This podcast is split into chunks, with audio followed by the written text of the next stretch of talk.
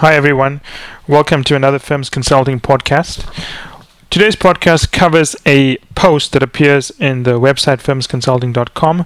If you go to the 10th of October 2012, you'll see a post put up called Case Interview Podcast Analyzing a Client's Hypotheses on a Postal Service Case. So when you're listening to this podcast, it'll be a good idea to have that post open and blow up the um, the attachment that we've got embedded into that uh, post. So, before I get into the details of the case, um, in terms of some background here, the client who asked for this, I'm going to obviously withhold their name. I'm going to call them Stephen throughout this entire um, podcast. But this is from one of our clients in our case coaching program who was kind enough to allow us to divulge our response to the broader public. So, um, thank you, Stephen, for that. In terms of my background, just a quick observation that I've done a few corporate strategy projects for postal companies. You know, many of you who follow my background know that I specialized in state-owned enterprises, um, and a lot of my background is dealing with state-owned enterprises, and postal companies are state-owned enterprises. So what I've tried to do is, in reading this, I've tried to ignore the background information that I already have, and every time I realize something about the US Postal Service, I always ask myself, can I deduce that from what's on the sheet of paper, or can I deduce that from general stuff that's in the press at the moment? If I couldn't, have excluded it because I'm using an unfair advantage.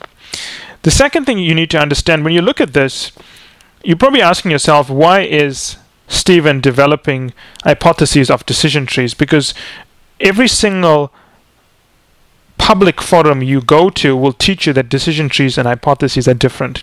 Unfortunately, that's not true. Decision trees and hypotheses are not different. If you read the early work of Kenichi Ohmae, read his work, The Mind of a Strategist, if you've watched his videos, and if you've sat in on some of his training sessions, Kenichi Ohmae used to be the director and the head of McKinsey Japan, and ran strategy at one point has an amazing video where he shows you how decision trees and hypotheses, while they differ in some ways, they're actually linked in many ways. And what we've done here is we've developed a technique whereby we help candidates ensure that the hypotheses they develop are structured, focused, and meaty by building them off a decision tree, which is very counterintuitive. Um, it may take some time for you to understand this concept, so you may want to pay attention here, but it's a very unusual concept. When you see people doing this, you pretty much know they were trained by us or by one of our partners. So once uh, I so let me go through the process here, right? I've explained some of the background, which is quite important. I'm going to start off by analyzing the question just a little bit. I'll spend quite a little, quite a bit of time talking through the structure Stephen has put together, and then I'll talk through the hypotheses he's generated, which are very interesting. I've highlighted 17 points I want to make here, but I think for the sake of interest and for the sake of structuring, I would say that most of them are quite important. So, especially as we get towards the end and get into the hypotheses, the points there are very important. So, let's just start with the structure that Stephen has developed. So, the US Postal Service has been losing money and market share over the past several years. Can you tell me why and what they can do about it? I'm assuming in this case, that is all the information that has been presented to you. And to be honest, there's quite a lot of clues in this um, two lines. It clearly says losing money and then says market share, right? So if it's losing money, we can assume it's a profitability issue. And profitability is driven by revenue and costs. And we know revenue is driven by price times volume or segments of products. And even if it was price times volume, because they tell you market share is being lost, you can very quickly see this is a volume issue and not really a pricing issue, even though pricing may be driving the volume changes. But the change is happening on the volume side, although probably influenced by pricing, but we don't know that for a fact. So the framework that Stephen has come out with is that he split out market share as a completely different area from profits, which to me is a bad idea. Because by doing that, he's created this pretty extensive framework where he has market share divided into customers, competitors, the US post office with products and prices, and that's duplicated on the revenue side. I would have m- much more have simplified this by saying that market share is a volume issue, and this market share structure that he's got at the top could very well have easily been the volume framework that he has as part of the profit tree below that. So you could pretty much erase that market share structure he has, delete the whole thing, and he could simply break out the volume structure be below revenue and below profits, and that would be the market share structure. Now, now, why would I say that? Well, let's look at this firstly, right? We know that to increase volume sales of anything, you can either do nothing, you can do nothing if the overall market is growing at the rate you want to grow. You can either take market share or you can expand into new markets. So we know one of the three, we know that volume, to increase volume, you have three options, right? And we're assuming this is all organic. Inorganic options would be M&A and so on. To increase volume, you have three options. One of them is taking market share. And we know that the drivers of market share are the four P's price, place, promotion, product. So, what Stephen's done is overcomplicated the market share analysis and because he's overcomplicated and he's actually duplicated many things, you can see here that prices are duplicated, products are duplicated, customer analysis and so on is duplicated. My advice to Stephen is that if he goes to um, session, I think it's session three in our video library, we, we have a very good way to analyze volume cases. In fact, that also comes from Kenichi Ohmae. So uh, a lot of the thinking we have for, for solving cases come from McKinsey as well. So that's my first point. He's overthought market share and put it in the wrong place. And because he's overthought it and duplicated it and put it in the wrong place, he's duplicated the analysis, right? To analyze market share, as I pointed out, market share is a volume issue. Volume is driven by three areas. Uh, volume to increase volume, you have three options: do nothing, take market share, or increase yourself into new markets. Doing nothing, we assume, is not an option here. Increasing market share is driven by the four P's, and that is what should he should have done for volume. Um, let's look at the way he's um, now broken down profits, right? Because that's obviously the most important tree, so we can ignore the tree above that. No problem with revenue and cost. I think that makes sense. One of the things I would advise Stephen, however, is to be quite creative. I, I really fall asleep in a case when someone tells me they can attack a profitability case by looking at revenue and cost. I mean, why can't you attack a profitability case by looking at the profit per region, profit per product, profit per subsidiary? I'd like some creativity there. It is, you know, when as an interviewer, when I hear someone says revenue minus cost, you may be giving yourself a silent pat on your back, you know, that you've got your structure right. But all I'm saying is that, well, that's nice but anyone can tell you that, including my five-year-old niece, right? So some creativity would be good. And I know, I mean, knowing Stephen, I think that he is obviously aware that he could have been more creative. Yeah, and I think he's his harshest critic, so he doesn't have to hear me telling him that. But the point is that I, I would like him to be more creative. He does have a very strong numbers background and tends to follow the numbers. But creativity is important. As I point out in the brainstorming vid- uh, videos under session four of the video library, there's more than one set of drivers for any single case. For any single case, you can come up with at least three or four sets of drivers that look completely different from each set of drivers, right? So revenue and cost correct, but but boring. He's broken down revenue to price and volume. My immediate concern here is that you've got a post, you've got the U.S. Post Office, which is a multi-billion-dollar company, you know, covering the entire world, right? And he's he's broken the price and volume. What he's done there is he's averaged out the volume and prices between each of the different product groups or the different segments of the different geographies, right? So, for example, if you've got courier that's selling at one price and one set of volume per year, and you've got domestic mail that's selling at a certain price and, a, and pushing a certain volume per year, when you add them all up and average them out, you're going to get averages that mean nothing. So, I, I would have recommended against breaking down revenue into price and volume, but merely breaking it down into um, revenue groups. Now, while he's looking at profits, right, let's just step back for a minute. We've, we've eliminated this branch up here called market share, that entire structure. We've said that that should be part of volume. But I think a better structure for this case overall would have been something along the lines of, you know, I don't even see a key question here, which I'm surprised. But I'm assuming that, you know, there's no need for a key question, no data is presented and so on, and he can't discuss anything with the interviewer, so I can see the lack of a key question. I would have had my structure being customers, competitors, markets, and finances. But what I'll show you now is even customers and competitors are going to be covered under volume. Let me show you do that, right? Now let's assume we had gone ahead with this with the volume case, right? So now with the volume case, let's assume revenue had been broken down into price and volume, which I'm okay with. You can still solve the case by breaking down revenue to price times volume versus breaking down into revenue groups. But revenue groups would have made his life a whole lot easier. But let's assume we broke it down. Let's assume let's make it easier for us. Let's assume we broke down revenue into revenue group 1, revenue group 2, and revenue group 3. Now, revenue group 1 will break into price and volume. That makes sense because you're comparing like with like. Volume is split into three areas. It's split into place, product, and promotion. Place is the channels through which you go to market. Product is obviously products, and promotion is how you advertise it. But product is more than just product.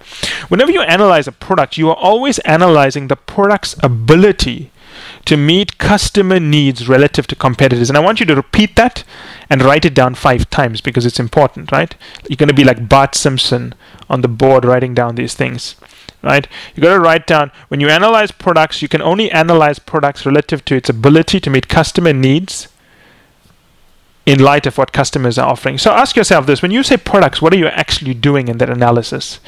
And there's only one thing you can do in an analysis of products. You got to analyze the product's ability to meet customer needs relative to competitors. Now, analyze customer needs analyze products' ability to meet customer needs relative to competitors. So you can see here that customers and competitors are part of the product analysis, which is why having competitors and, and uh, having customers and competitors as a separate uh, branch of your tree is kind of irrelevant. The only reason I ask people to put it up as their first level structure along with profits and market is sometimes people forget. But if you're very, very disciplined in structuring this, you don't need it, right? Now, let's continue here. Let's look at. Um, costs. I was surprised that costs were broken down and given such short stature in this case because you're dealing with a state owned enterprise, a behemoth that's governed by the state and is inefficient, and you've actually not don't have an hypothesis on costs. I'm a bit surprised. I mean, you don't even have to know a lot about state owned enterprise. If you read the paper, you would know uh, the pension, the uh, postal service and most state assets are burdened by pensions, unions, and um, you know old and tired assets. And I'm not referring to the employees, I'm referring to physical assets. So I'm surprised that fixed costs and variable costs, I mean, correct structure, but fixed costs missed out employees completely. Labor is not a variable cost. People always say that, but a portion of labor is variable cost, the bulk is fixed costs. Most labor doesn't change as you have to deliver more mail. It changes if there's a huge increase in the amount of mail you have to deliver. So, you know, there's not a direct relationship there. Uh, things like pensions missing, but even if he even if he missed some of the key things, I'm surprised he does not have an hypothesis on costs here.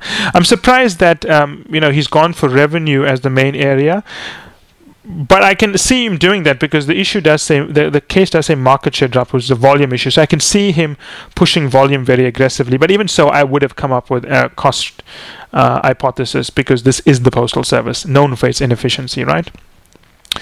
So just to recap the structure, the structure I would have had would be just the profit structure. I would have said profits. I've told the interviewer, thank you very much for this case. Um, looks very interesting. I mean, I've seen I've read about some of the problems about the U.S. postal services, but I can't claim an expert. So I'm relying on what little I've read and what I know about postal services in general. I think it makes sense to break down my structure into revenue and cost. I know that's not really insightful. We could have broken down into product group, into region, but I think the structure could work for me because we say we're losing market share, I'm going to prioritize revenue over cost, and I'll break down um, revenue into the major revenue buckets. I would assume that would be uh, things like parcels, courier services, regular mails, maybe some savings services, and you know direct deposit services.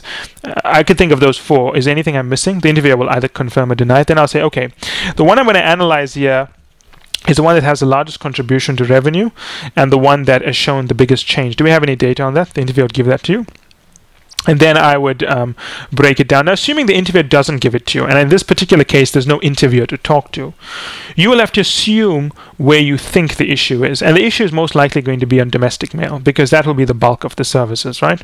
Courier is going to be taken off by UPS, FedEx, and so on.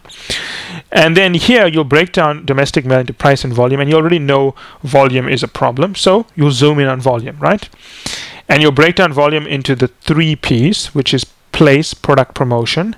And I would obviously go after product because you're dealing with an inefficient bureaucracy that is not known for its innovative skills, so the products must be lagging, right? And I would have come up with an hypothesis there. I'll discuss the hypotheses in a few minutes. Under costs, I would have gone through a similar structure, broken it down, and I'd have quickly zoomed in on labor and pensions. Pensions must be a big cost that they're paying in every year, so I'd have zoomed in on that, right? Now, the question that um, Stephen has here is that is it an issue that um, something occurs twice in your structure? It is a big issue. Because if something occurs twice, it is law wrong. It is completely wrong. What you're telling me in your structure is that you can manipulate prices to manipulate market share which is correct. You can manipulate prices to manipulate profits, but I don't see the link between market share and profits. If you, and that's the problem I have here. You know, if you, when you, the problem you have with this structure is that when you make a change on prices, you've got to go to your structure and see how it's going to impact market share and impact profits. You've got to double check something. The equivalent for those people, the equivalent of doing this is imagine you build an Excel model and you don't link two sheets right? You make a change in one sheet on prices. If you forget to make the change elsewhere, the, the, the model is going to give you a different number. The point is they all have to be linked. That is why you have one structure. You've broken up the structure, so everything's not linked. You can't test for causality, you can't test for MECE and so on. So that's the problem I have here. It's not MECE. If it was MECE and was structured, they should not be duplicates, right? So I'm against that. Then when it comes down to how to break revenue, the rule of thumb is that if you are dealing with uh, more than one revenue group, break it down by the revenue cluster. Revenue may be broken down by geography and so on. I've seen you've gotten revenue broken down by price, market size, market share. Interesting. But knowing that you're quite mathematical in the way you operate, you've broken down revenue into different definitions rather than the different clusters of revenue. And you should think about that. So revenue can be broken down by different clusters, like different regions of the United States, rather than different mathematical drivers like price, market share, and so on. My advice to you is that when you're breaking down revenue, the bigger the company is, the better it is to break it into clusters. For example, if you're dealing with General Electric's worldwide profits, I'm not going to break that down into market share and so on or into price. No, I'll break it down into the different divisions because the problem is most likely going to lie in one or two divisions, right? The bigger the company, the better to break it down into clusters that are quite large geography, division, market, product, and so on, right? Hopefully that makes sense. And let's look at hypothesis one, right? Due to competitors' lower prices, the US Post customers are switching to their competitors, resulting in the US Post market share decreasing. I really had no problem with this hypothesis. It was a good hypothesis. You explained what the problem was. You explained that switching is taking place and so on. I think it was great. I actually wouldn't improve much in this hypothesis to answer question one. But to answer question 11, it should be very narrow. Now, Stephen, just to recap, you know the reason we ask you to build your hypotheses on a decision tree. Let's just recap, right, to remind you of this. Most people, when they build hypotheses, they don't have this decision tree structuring their hypotheses. They just throw out hypotheses they don't know if their hypotheses overlap. They don't know if their hypothesis is a direct driver of the issue, right? By building out a decision tree, you know that these issues directly drive the question at hand. By tailoring your hypothesis to handle just one branch of the extreme right hand side of your decision tree, you know that that hypothesis cannot and is not overlapping with any other extreme right hand side branch. By making sure it's not overlapping, by making sure that it's on the extreme right hand side, you avoid the fact that it's too broad. By definition, it's narrow. Right? So it should be narrow. It should be narrow because it prevents an overlap, right? So to answer your question very clearly, it should be narrow. The more narrow your hypothesis is, the better. My advice is hypothesis one is a very good hypothesis you could have made it slightly better by saying that you know due to competitors lowering prices on domestic mail maybe could have made it better but it still will work. The interviewer is not going to fail you for this, right? The interviewer is not going to fail you for your previous structure, although he's probably going to tell you that it's not very structured and there's some overlap here. Data needed to test hypothesis 1. Now, what interests me is that if I look at the data needed to test hypothesis 1 and hypothesis 3, in hypothesis 3 you've developed a graph, in hypothesis 1 you don't you haven't developed a graph. And I don't understand that, right? So, question three why do you have text here when you should be drawing a graph? I would have drawn a graph by showing competitors' prices over time versus our prices, competitors' market share over that same period, and our market share for that product. That would be able to indicate if there is a switch, right? And maybe you know you could ask if there's a survey of you know do we do a survey of why customers are switching or not using our services? That could work. So question three. Um, question question three. I have a couple of points to make. You should have used a graph. Your test could have been better. But here's the big issue I have. Hypothesis one talks about costs. In question three, you, your hypothesis is how would I, I would like to analyze customer needs. Now, what does customer needs have to do with costs or prices, right? Your hypothesis is about prices, but you talk about customer needs, and that to me is an example of where you are overlapping. Your hypothesis is about prices. You stick to prices in your hypothesis and your test. Question three, even though it refers to an hypothesis with prices, you're talking about customer needs. That is an example of overlap. Do not overlap. If you, you should have said, I would like to analyze how customer market shares have split over time as our prices and com- competitor prices have changed. That would have been much better for me, right? Question four how should the hypotheses and supporting data step change for McKinsey approach versus the BCG approach? Now, just a very important point here. People always say the McKinsey approach versus the BCG approach, but it's it's a very very misleading statement. The McKinsey approach is an answer first approach, uniformly called the McKinsey approach or the Bain approach. The BCG approach is is is a little bit different. The BCG approach is the interview E led approach, is where you lead the case. The McKinsey approach is also known as where the interviewer leads the case. So when you talk about the McKinsey approach and BCG approach, I'm only referring to the fact that in one, the interviewer leads the interviewee, that meaning you, Stephen, would lead the case, like BCG, and that's BCG.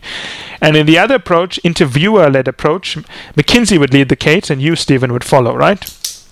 Now, there's a, another difference as well between the two firms. Beyond that, McKinsey only wants the answer first approach.